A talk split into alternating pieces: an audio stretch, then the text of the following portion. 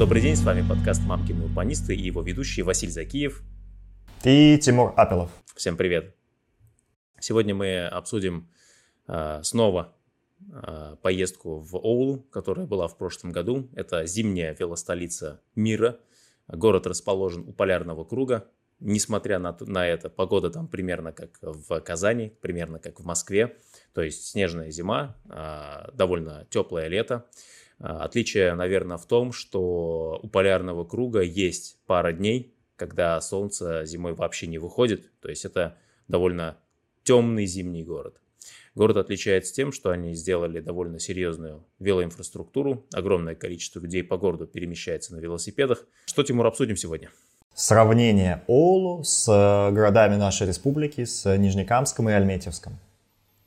А, и там, и там сейчас довольно серьезная велодвижение, то есть э, строятся велодорожки, приводятся в порядок разные пешеходные переходы и обеспечивается велоинфраструктура для того, чтобы велосипедом по городу можно было пользоваться. Тут надо сказать какие-то выводы по видео из Оулу. Если вы хотите посмотреть полностью, у нас Василь там был э, сам лично, сам лично ездил, и, собственно говоря, по его видео мы сделали наш выпуск. Э, можете посмотреть полный выпуск. Э, в Оулу, в центре города, э, есть исключительно велодорожки. То есть, в принципе, в Оулу нет ни одной велополосы. Э, и, как мне лично показалось, в центре города пешеходы унижены. То есть, велодорожки часто занимают большую часть тротуара. И видно, что пешеходам там оставлено меньшее пространство, чем велосипедистам.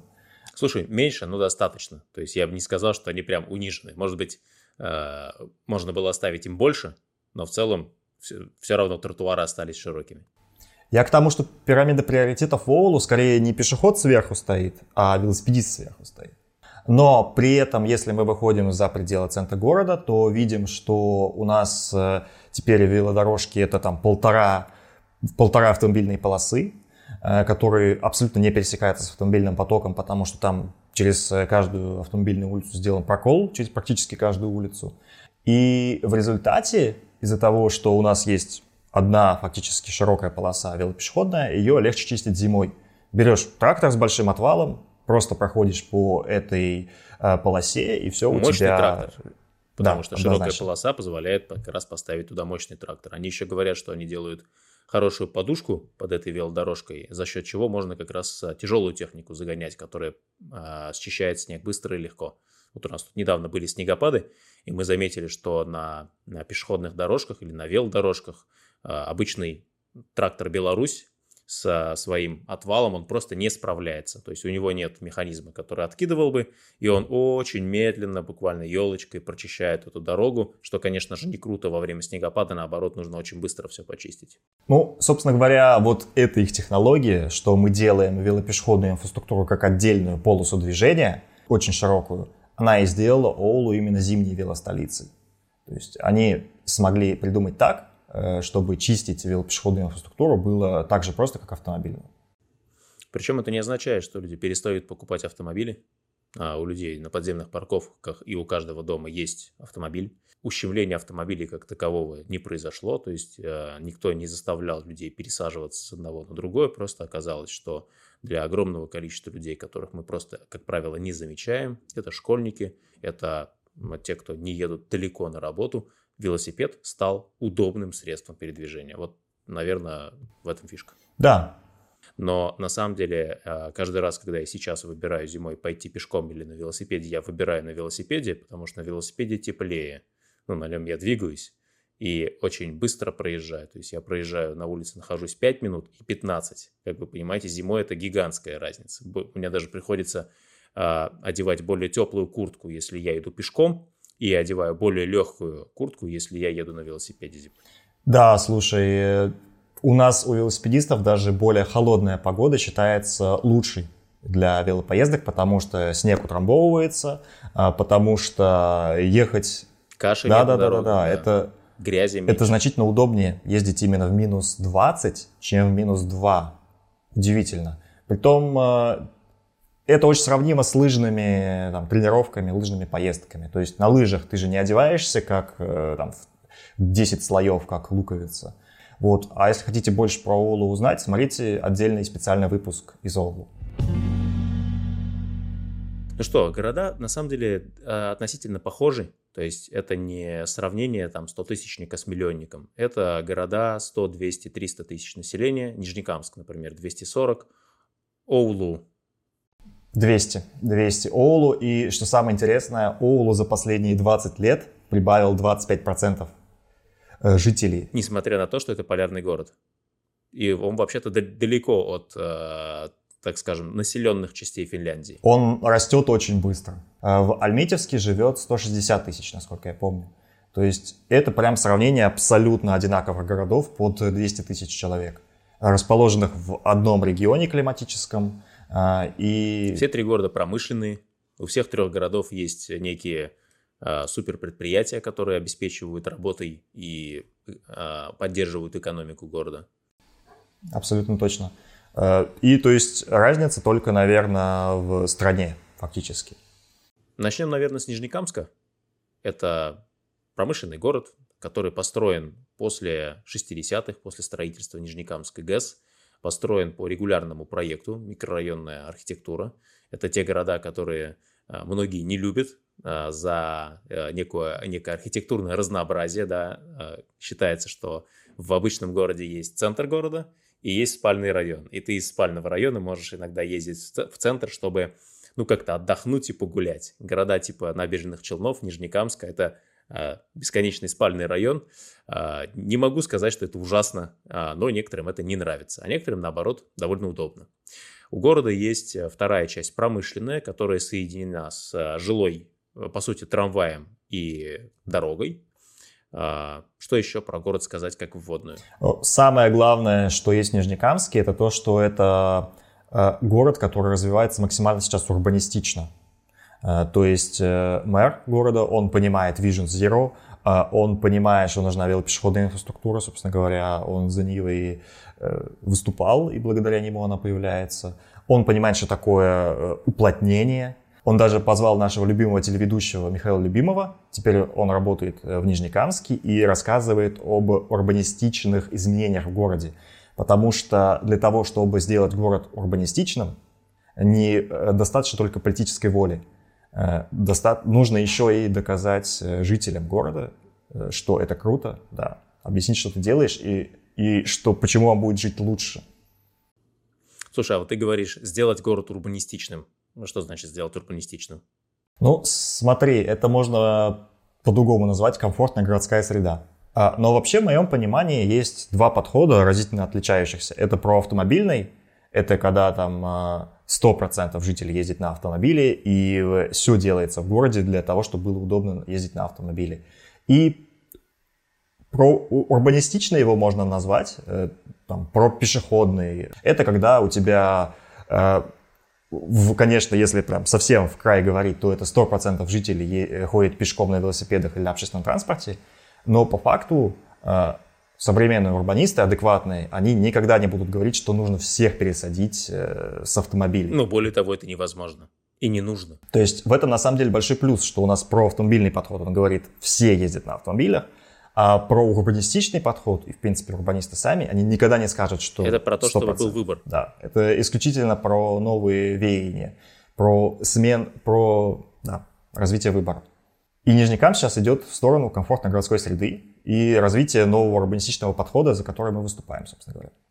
Я был в городе в начале лета э, с Василием Вишневским из э, Южно-Сахалинской канала «Городовод». Общее впечатление о городе положительное. А, я сам из города Набережные Челны, эти города Нижнекамская набережные Челны довольно похожи. То есть это микрорайонная застройка, широкие проспекты, после этого довольно серьезный, а, серьезная полоса зелени, тротуар, опять зелень, и после этого уже начинается, собственно, сам микрорайон. Такой подход, как мне кажется, он довольно комфортен именно для жизни, потому что внутри микрорайона есть школа, детсад, значит, детям далеко не нужно ходить. Если развивать эту идею, то внутри микрорайона должны быть и основные магазины, а, заведения и так далее, что, к сожалению, не часто встречается, да, потому что микрорайонную архитектуру строили изначально как жутко спальную. И вообще не такой был спрос на кафешки, ресторанчики, бары, вот это вот все, то, что сейчас э, актуально. Но в целом в, в хорошем таком, наверное, если заново перепроектированном микрорайоне, можно создать пятиминутный город. То есть, когда основные э, потребности горожанина закрываются внутри его микрорайона. Для велосипедов такая архитектура, она создает довольно хорошую свободу в реализации велопешеходной инфраструктуры. То есть мы не находимся в ситуации, когда нам нужно прямо отбирать полосы у автомобилистов для того, чтобы сделать там велодорожку или велополосу. Мы можем просто расширить тротуар спокойно, там есть по 3-4 метра обычно в каждую сторону зелени. А, то, о чем ты сейчас э, рассказал, это фактически профиль улицы. Э, и да, в Нижнекамске действительно у нас есть э, очень широкое пространство под автомобильную магистраль, где там часто по три полосы даже в каждую сторону, то есть шестиполосные магистрали, четырехполосные фактически все улицы. Э, и э, Действительно, после автомобильной магистрали остается много пространства э, зелени, которое можно занимать чем угодно, будь то велопешеходная дорожка, будь то парковка. И вот, собственно говоря, благодаря этому у них есть запас по пространству, где они могут и располагать велопешеходную инфраструктуру. По некоторым улицам как правило, центральным, начинается строительство велодорожек. А, эти велодорожки стараются отделять а, покрытием, то есть остается тротуар с брусчаткой, который показывает, что здесь удобно и можно ходить, и велодорожка, по которой удобно ездить. В Нижнекамске явно видно, что у них есть действительно основной э, тип э, велопешеходной инфраструктуры. Это когда у нас тротуар идет брусчаткой, э, а велодорожка примерно такой же ширины, она идет асфальтом. И между тротуаром и велодорожкой видно, что есть физическое отделение в виде бордюра, положенного немножко наискосок. То есть, как таковое физическое отделение, оно в минимальном варианте существует – и такое отделение, оно будет э, лучше, чем э, разметка, потому что когда вы идете пешком или едете на велосипеде, вы эту границу будете ощущать, когда вы на нее попадаете. А, но при этом э, видно хорошо, что у нас велодорожка по ширине, она примерно такая же, как тротуар. То есть в моем понимании для города, который начинает развивать велоинфраструктуру, тротуар должен быть шире. Это не вопрос того, чтобы отделить там, сделать велодорожку уже. Это вопрос того, чтобы сделать тротуар еще шире. А, и тогда, мне кажется, это... Чтобы не ущемлять. Да, чтобы не ущемлять пешеходов. Потому что э, для города, который только начинает идти в велоинфраструктуру, э, естественно, пешеходные потоки, они будут э, первоочередными. Ну смотри, широкую удобнее убирать. Мы только что про это проговаривали с точки зрения снега зимой. И э, если даже останется одна полоса для велосипедов и пешеходов зимой, это не страшно, потому что велосипедистов пока зимой не так много. И э, я бы еще отметил такое мнемоническое общее правило, которое, наверное, было бы хорошо применять во всех городах. Велодорожка, она ближе к дороге. То есть это просто удобно и всегда запоминать, что дорога, потом велодорожка, потом пешеходная часть. Э, ну, наверное, это уменьшит, если все будут придерживаться такого правила, это уменьшит количество конфликтов, которые возникают между велосипедистами и пешеходами. Но, на мой взгляд, важнее всего велодорожку рассчитывать под размер той техники, которая ее будет убирать. Ширина ковша. Почему мы, наверное, много говорим про вообще сейчас зимнюю уборку, да? Потому что у нас зима, как раз прошел а, снегогиддон, снегогиддон, снегопад. Снежный шторм, мне кажется, его правильнее называть. Цик, циклон Ваня его еще называют. И поэтому мы в, под некоторым впечатлением э, от того, как сейчас города э, медленно и тяжело справляются с э, последствиями этого циклона. То есть у нас там за несколько дней выпало полметра осадков, и Казань, где, в принципе, большую часть мы живем, она все еще расчищает, неделя уже прошла, мы все еще пробуем расчищаться от этого. И в большинстве случаев тротуары не чищенные. Есть и велодорожки, которые полностью отделены. А, есть э, трамвайные переезды и для велодорожек, и для, э, и для велосипедов, и для людей. Есть а, велопереезды, которые потихонечку делаются. А, велоинфраструктура обозначена знаками. Вот один из минусов широких велопешеходных дорожек – это то, что на, него, на них начинают заезжать автомобили. Они начинают заезжать на них и зимой, и летом, превращая в некий тротуар. А, иногда потому что а, не разобрались, а иногда просто потому что, ну вот есть свободное место, почему бы не встать, а, типа велосипедисты и пешеходы нормально объедут. Это нарушение, Но практика показывает, что бороться с нарушителями за счет штрафов, за счет какого-то там общественного контроля народного и прочего необходимо, и даже это работает, но это не так хорошо работает, как инфраструктурные ограничения. То есть я бы сразу же вот ограничители, которые не дают автомобилю заехать на эту велодорожку. Или хотя бы показывают, что здесь не дорога, сюда не надо заезжать. То есть это какой-то столбик, это какая-то полусфера или что-то такое, что обозначает, что здесь не место для автомобилей. Да, велопереезды сейчас а, оборудованы в Нижнекамске далеко не везде, в отличие от, например, Арметьевска, где мы посмотрим, где почти везде оборудованы велопереезды, и на а, переходах приходится спешиваться, то есть слезаешь с велосипеда, идешь пешком. В этом нет ничего, в общем-то, страшного, но надо понимать, что каждое спешивание – это усилие. И если мы хотим, чтобы люди пересаживались, например, с автомобилей на велосипед или могли просто комфортно пользоваться велосипедом, то нужно делать велопереезды. Аналогия. А, каждое спешивание это примерно как если бы вам нужно было на светофоре из автомобиля выйти, отстегнуться, выйти, обойти вокруг автомобиля, обратно сесть, пристегнуться. Никаких тяжелых физических действий. Ничего страшного. Но представьте, насколько это делает поездку на автомобиле некомфортной. Вот то же самое чувствуют велосипедисты. А, ну тут смотри, ключевой момент – это пересечение велодорожки с прилегающей территорией.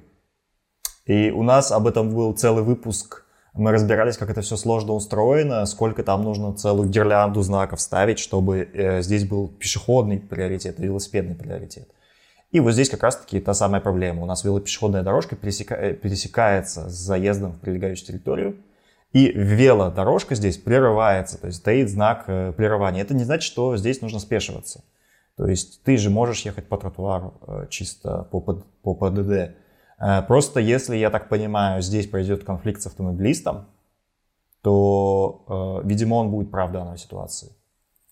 Ну, по Нижнекамску, наверное, выводы какие-то нужно сделать. Нижнекамске пошли путем велопешеходных дорожек, которые э, проще значительно чистить зимой, и у вас будет инфраструктура она как бы, даже если у нас здесь нет велосипедистов, и как бы зимой велопешеходные дорожки становятся пешеходными, у вас более широкий тротуар получается, который всегда можно чистить э, э, механизированно. То есть ты даже посмотри здесь э, на каждом заезде, прилегающую территорию, э, они в одном уровне находятся.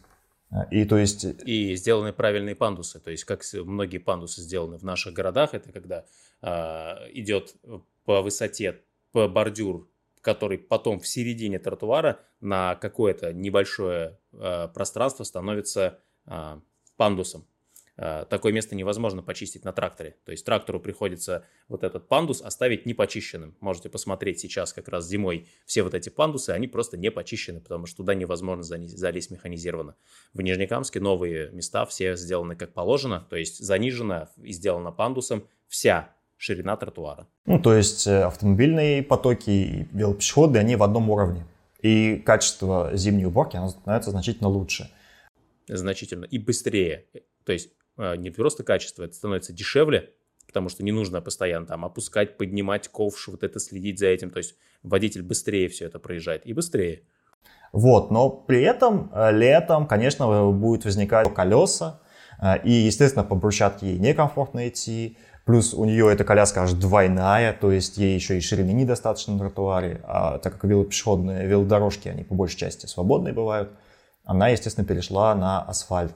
Что в этом случае делать? Э, вопрос, потому что действительно вот это физическое разделение плитка — это тротуар, а асфальт — это дорожка велосипедная, это как бы... Приводит к тому, что коляски начинают, и мелкоколесный транспорт начинает пользоваться велодорожкой. Что здесь делать в жизни, это понятно, да, то есть в жизни надо спокойно объехать коляску, ничего страшного не произойдет, и никаких конфликтов не создавать, ни велосипедистам, ни э, людям, которые ходят пешком. Но что делать, чтобы таких конфликтов не было? На самом деле ответ есть. У вас э, в этом случае велодорожка должна быть отделена уже от э, потоков пешеходных. То есть, когда у нас велосипедный поток э, быстрый и его много, то уже пора его отделять от пешеходного потока. Возможно, созданием велополос, возможно, созданием велодорожек уже прям параллельно с автомобильной инфраструктурой. В общем, это иной уровень. Но для начала, то, что сделано в Нижнекамске, это круто. И даже в плане пешеходов. То есть они получили огромный плюс от этого всего. Ну, еще плюс получают автомобилисты. То есть э, они выигрывают тем, что некоторые люди иногда в соседний, например, микрорайон, могут спокойно съездить на велосипеде, не занимая места на дороге. Потому что автомобилисту вообще-то мешают не узкие дороги, перекрестки или что-то такое, ему мешают другие автомобилисты на этих узких дорогах, перекрестках и так далее. Поэтому чем меньше в данный момент поехало людей на автомобиле, тем лучше автомобилисту. Альметьевск. Велоинфраструктура начала развиваться в этом городе довольно давно, когда это еще не было трендом. Это 2015 год, а, мэр города Айрат Хайрулин, и, соответственно, было приглашено специально датское бюро, которое приехало посмотреть, как устроен город, как живут люди. Они провели огромное количество исследований и на относительно небольшой город, на 160 а, тысяч населения, создали велоинфраструктуру примерно на 100 километров. То есть Альметьевск часто и заслуженно называют велостолицей России, то есть с точки зрения количества велодорожек и качество этой а, велоинфраструктуры на душу населения, это реально и бесспорно лидер. Мы, кстати, были в этом городе в 2019 году, если я не ошибаюсь, и записали видеоролик а, со своим путешествием, поэтому мы приложим его в комментариях. Обязательно заходите на наш телеграм-канал «Мамкины урбанисты», подписывайтесь, там все как раз ссылочки будут лежать. А, если вы, кстати, нас слушаете на какой-то аудио-подкаст-платформе, напоминаю, что мы сейчас смотрим все это с фотографиями, вы можете посмотреть а, этот выпуск на YouTube, Рутубе, ВК а, и посмотреть именно визуальную часть тоже. Мне кажется, что пример Альметьевска, он говорит о политической воле. То есть э, человек э, из городской элиты, он решил, что нам нужно создать э, велосипедную инфраструктуру, он э, нашел средства, он нашел выход из этой ситуации. Это был запрос как бы сверху. В моем понимании это так. Э, конечно, велоактивисты везде существуют, но мне кажется, что здесь ключевую роль сыграл именно э, кто-то из городской мэрии. При этом это тоже имеет право на жизнь, то есть постепенно-постепенно город будет становиться более велосипедом, когда в нем есть велоинфраструктура. Но, к примеру, в таких городах, как Петербург, есть запрос снизу. То есть Петербург, он по праву велосипедная столица, наверное, именно велоактивистов. Там очень многие из-за того, что город плоский, ездят на велосипеде сами по автомобильной э, инфраструктуре. И это как бы тоже нормальная ситуация. Но еще не забывай, что это пятимиллионник и 160-тысячник. То есть просто количество велоактивистов в одном и в другом случае будет кардинально разным. Круто было бы, конечно, и сочетание и того, что у вас есть и велоинфраструктура, и велодвижение в городе как таковое. А, ну, э, в Альметьевске интересный вопрос, на самом деле. Получилось ли э, привлечь жителей в итоге к велоинфраструктуре, часто ли пользуются? Слушай, ну, по-моему, это классическая проблема курицы и яйца. Что раньше, велоинфраструктура люди, или люди, которые ею пользуются. И она решается так же, как всегда решается проблема курицы и яйца. Важно и то, и то. И просто наращивается и то, и то. Кто важнее в маркетплейсе? Чтобы пришли люди на Озон купить там какие-то товары или те, кто а, зарегистрируются на Озоне, чтобы продавать там свои товары. Важны и те, и те. То есть надо а, специально заниматься и привлечением людей пользоваться велосипедами и велоинфраструктурой. И это просто есть точка сейчас и точка как будет. Потому что мы знаем на практике огромного количества городов и современной науки, что всех на, автомобили, на автомобилях не перевезешь. И значит, нам нужно спроектировать некое видение будущего – и спроектировать наши пути, спланировать да, наши шаги, которые к этому приведут. И один из этих шагов – это велоинфраструктура, второй шаг – популяризация. А, очень, кстати, интересная история в Альметьевске, которой мы воспользовались. У них есть а, велотуры по городу. То есть по, а, по-моему, запросу «Золотые яблоки» можно найти как раз организацию волонтерскую, которая занимается тем, что проводит велотуры. То есть ты приезжаешь в Альметьевск, берешь на прокат велосипед в торговом центре, тебе подскажут, где это сделать, а, и вместе с гидом проезжаешься по городу, в принципе, осматриваешь весь город. С точки зрения тура выходного дня отлично. Проектировались велодорожки при, по, с учетом датского опыта. Дания, напомню, это Копенгаген, это мировая велостолица. А, и мы разговаривали с а, людьми, которые отвечают за эту инфраструктуру, то есть ее обслуживание, проектировали ее вместе с датчанами и так далее. То есть были переданы, в принципе, компетенции того, как это стоит делать. Напомню, 2015 год. И э, одно из важнейших как раз условий было то, что э, за велодорожками сразу нужно подтянуть тротуары, иначе люди начинают пользоваться только велодорожками для того, чтобы ходить по ним, это может создавать конфликты. И вся велоинфраструктура сразу строится с учетом того, как она будет обслуживаться, особенно зимой. То есть мне очень понравилась эта идея, ширина подбирается под ковш той техники, которая будет э, обслуживать ее. За счет этого и за счет того, что велодорожки обслуживаются отдельной техникой, не той же самой, которая убирает дороги и пойдет обслуживать велодорожки после дорог. Ну, так у нас пока принято, что главное почистить э, дорогу для автомобилей, да. Не та техника, которая, которой всегда не хватает и которая убирает пешеходную часть, а специальная техника, которая уберет велодорожки и сделает так, что зимой в условиях любого снегопада окажется, что на велосипеде добраться можно и удобно. Наверное, можно сказать, а почему бы, например, все силы не бросить на автомобили, чтобы убрать дороги да, для того, чтобы можно было добраться до любого места на автомобиле. Но тут такая хитрая ситуация, да, что автомобиль, он когда доехал, его нужно где-то оставить. И вот тут начинаются после снегопада гигантские проблемы. Потому что после снегопада э, все, ну вы видите, там было 4 полосы, осталось 2, а крайние даже невозможно почистить потому что там в хаотичном порядке а, оставлены машины какие-то неделю назад, какие-то только что подъехали и так далее. То есть автомобиль, он занимает кучу места, когда он доехал.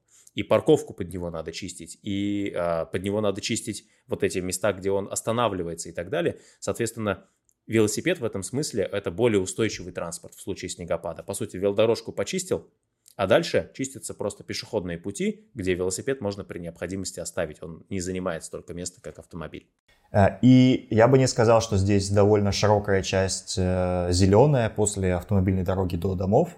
Э, и тем не менее, здесь смогли сделать не велопешеходные дорожки, а велодорожки, отделенные от пешеходных потоков и от автомобильных, то есть совсем полностью разграниченные. Вот сейчас к этому как раз и перейдем. Место, что удивительно, да, хватило для всех, и это очень круто. Да, то есть здесь и, и зелени очень много, и автомобильные, и пешеходные, и велосипедные потоки, они все разделены.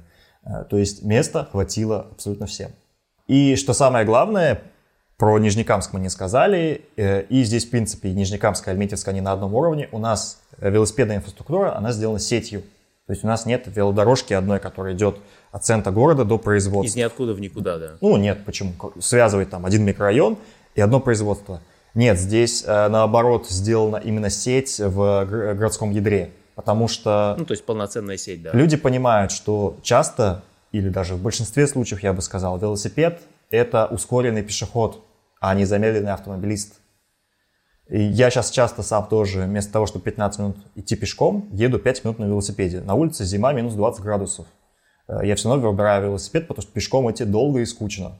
А на велосипеде... И холодно. Да, а на велосипеде быстро, тепло и весело. А, посмотрим некие, некоторые моменты по инфраструктуре. Есть места, где э, велодорожка специально не выделена, то есть это некий мультиюз, когда можно э, на одной и той же дорожке, как и на велопешеходной, ехать и велос, на велосипеде, и, на, и пешеходом. Как правило, это рекреационная зона, то есть где не предполагается быстрого движения велосипеда с какой-то целью.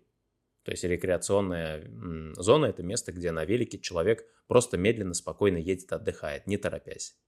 Встречаются полностью выделенные велодорожки, которые никак не связаны с... А, то есть у них нет прилегающей там пешеходной или а, автомобильной дороги. И вообще велополосы, по-моему, может быть, за редким исключением в Альметьевске не встречаются. Встречается много мест, где как раз велодорожка идет рядом с а, пешеходной дорожкой. А, используется физическое разделение, используется... Да, на самом деле у меня а, взгляд такой довольно обывательский. Ты в этом смысле гораздо более продвинутый и велопользователь, и человек, который смотрит за велоинфраструктурой и вообще за транспортом. Я во всех трех городах чувствовал себя вполне хорошо. А, понятно, что Нижнекамск еще в начале пути по объему. То есть мы говорим только про те дороги, которые а, в центре. То есть мы не, объезд, не объехали весь Нижнекамск, чтобы посмотреть ситуацию везде. А, но в Нижнекамске можно и по, по пешеходным дорожкам спокойно ездить. И мы не знаем, как там внутри квартала все обстоит. То есть мы не заезжали внутрь. А там все может быть довольно плохо, потому что ситуация с запаркованностью внутри квартальных проездов, она выливается и на тротуары, и, соответственно, по этим тротуарам не то что на велосипеде, и пешком ходить довольно сложно, как правило, чистится все вручную, и я подозреваю, что зимой там довольно тяжело с этим.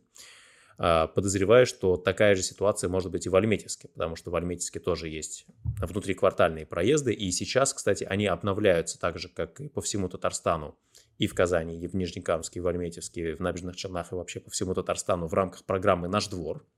И когда делают программу «Наш двор», предусматривают более широкие тротуары, нормальные средства ограничения парковки, возможность размещения велосипедов. Будет ли этого достаточно? Наверное, да, потому что когда ты уже в своем квартале, как бы спокойно, аккуратненько доехать до подъезда, это не вопрос.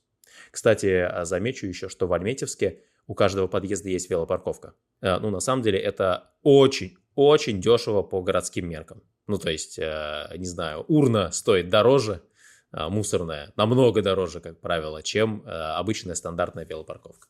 Вполне может быть, кстати говоря. А действительно, велопарковки, я как-то к ним не особо близко отношусь, потому что я, во-первых, не житель Иннополиса, где столько велосипедов, э, и люди их любят оставлять возле дома, а не загонять в подъезды. А во-вторых, потому что вся Казань, она зазаборена. А забор противопешеходный – это идеальное средство для парковки велосипеда. Поэтому я как-то вот на это лично сам не обращал внимания.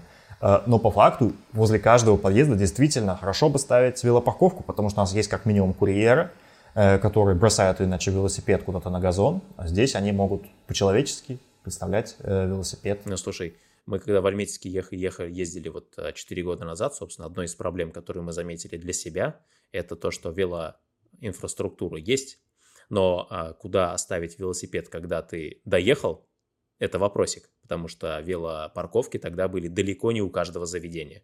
Особ, особенно возле школ. В школы очень любят приезжать э, дети э, на там, СИМах, и, соответственно, им тоже надо где-то парковаться. А, я бы еще отметил, что э, в последние две зимы я серьезно осознал, насколько удобнее и проще э, всесезонное пользование велосипедом, когда у него есть электроассист или вообще электрическая часть. И я считаю, что это пока недооцененная с точки зрения последствий революция батареек, да, которую мы видим в электротранспорте, электротранспорт, автомобили, продаются все больше, а, про них все больше говорят, там рост 300% в год по продажам в России и так далее, но то же самое же происходит и с, со средствами индивидуальной мобильности, то есть самокаты, а, велосипеды электрические и так далее, это то, что может резко увеличить а, расстояние, которое ты можешь проехать на этом транспорте. Причем, если мы говорим про велосипеды с а, велоассистом, да, то ты еще и замерзать зимой не будешь, потому что ты постоянно крутишь педали.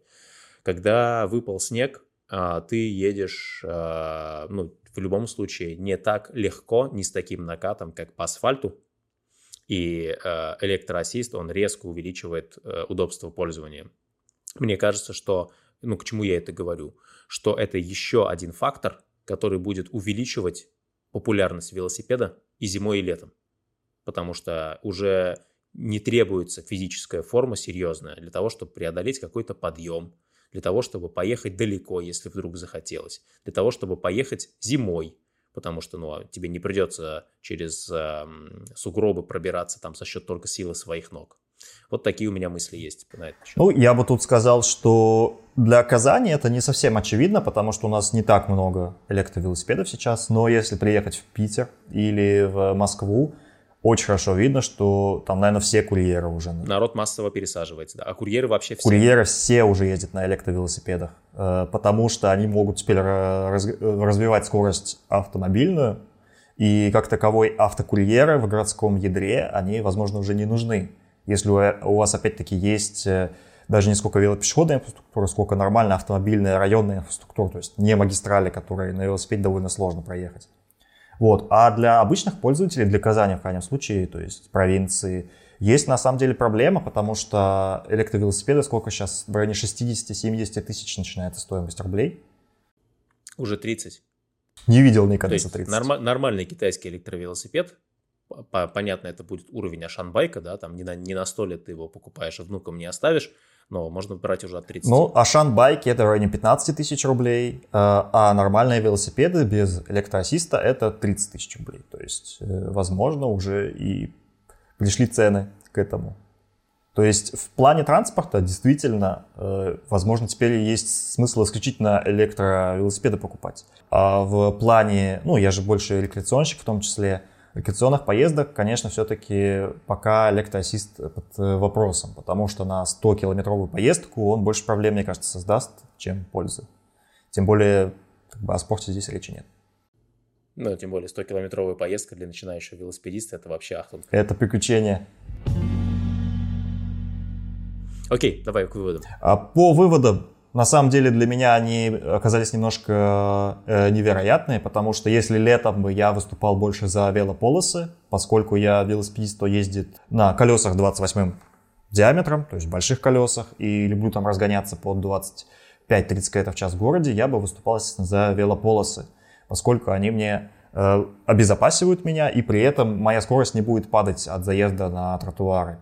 А, но сейчас взглянув э, на зиму, я понимаю, что такие велодорожки... Э, а фактически у нас э, есть схожесть между велодорожками Иолу и Нижнекамска и Альметьевска. Они все велопешеходные, довольно широкие. То я теперь понимаю, что вот с учетом зимы это действительно имеет большой смысл, потому что их чистить можно независимо от автодорог. А, и э, они очищаются значительно проще, и даже если у вас нет велосипедного потока, у вас теперь пешеходная инфраструктура, благодаря велосипедным дорожкам, она очень сильно подтянулась. Поэтому, опять-таки, для меня здесь э, большой вопрос, что лучше применять, велополосы, возможно же временные велополосы, которые зимой будут закидываться снегом, а, а у нас э, много велосипедистов, которые на отрез отказываются ездить зимой, к примеру, фиксеры, которых не так много, но они самые яркие представители велосипедной культуры. Они вот на отрез. Которые знают только, только сами представители этой велосипедной культуры. Те, кто за пределами, они вообще не знают, кто такие фиксеры. Ну, кстати, зимой, зимой можно как раз ездить, например, по пешеходным дорожкам или велопешеходным дорожкам. В принципе, всегда можно ездить э, по тротуару, если вы не можете проехать по проезжей части. То есть ПДД разрешает это делать.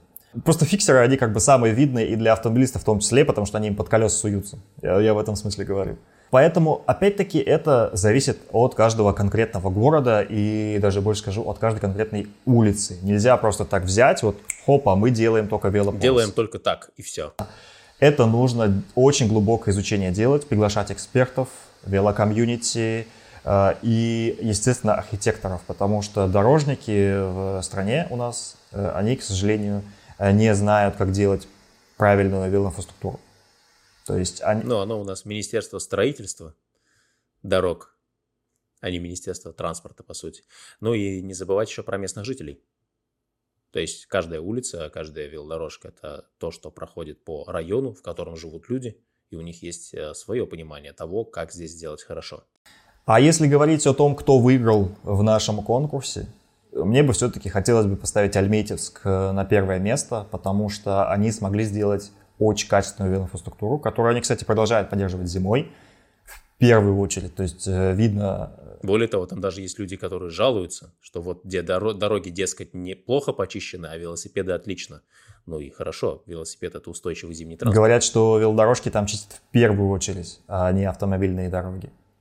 Ну, это некий еще такой байс и эффект, да, то есть э, а, автодороги на самом деле чистить сложнее из-за припаркованных автомобилей, э, такой эффект есть. И когда у нас отдельная техника чистит автодороги, а отдельная техника велодороги, то есть это их не перекидывают туда-сюда, то часто обнаруживается, что просто велодорожки чистить проще. То есть э, они чистятся предсказуемо. Просто трактор выехал, и он через 45 минут вернулся, почистив свой участок. А, ты выпускаешь а, технику на автомобильную дорогу, которая загружена, и ты не знаешь, он через 45 минут, вернется или через 3 часа 45 минут. Потому что там пробки, машины, кто-то бросил, кто-то припарковался, авария, что-то еще, светофор. Ну, то есть ты не знаешь, когда он вернется. И поэтому у тебя просто плохие, ну, дороги будут почищены, почищены плохо. Вот. А Оулу, Оулу хорош, естественно, но мне вот не совсем понравилось их поведение в городском ядре, в городском центре, то, что там, ну, фактически автомобилисты, они там не унижены, а унижены там пешеходы. В общем, для меня это такой э, звоночек. Если мы говорим, что велоинфраструктура, она чаще всего дает э, огромную пользу пешеходам, в том числе, особенно зимой, э, то в Олу немножко иначе получилось. Вот.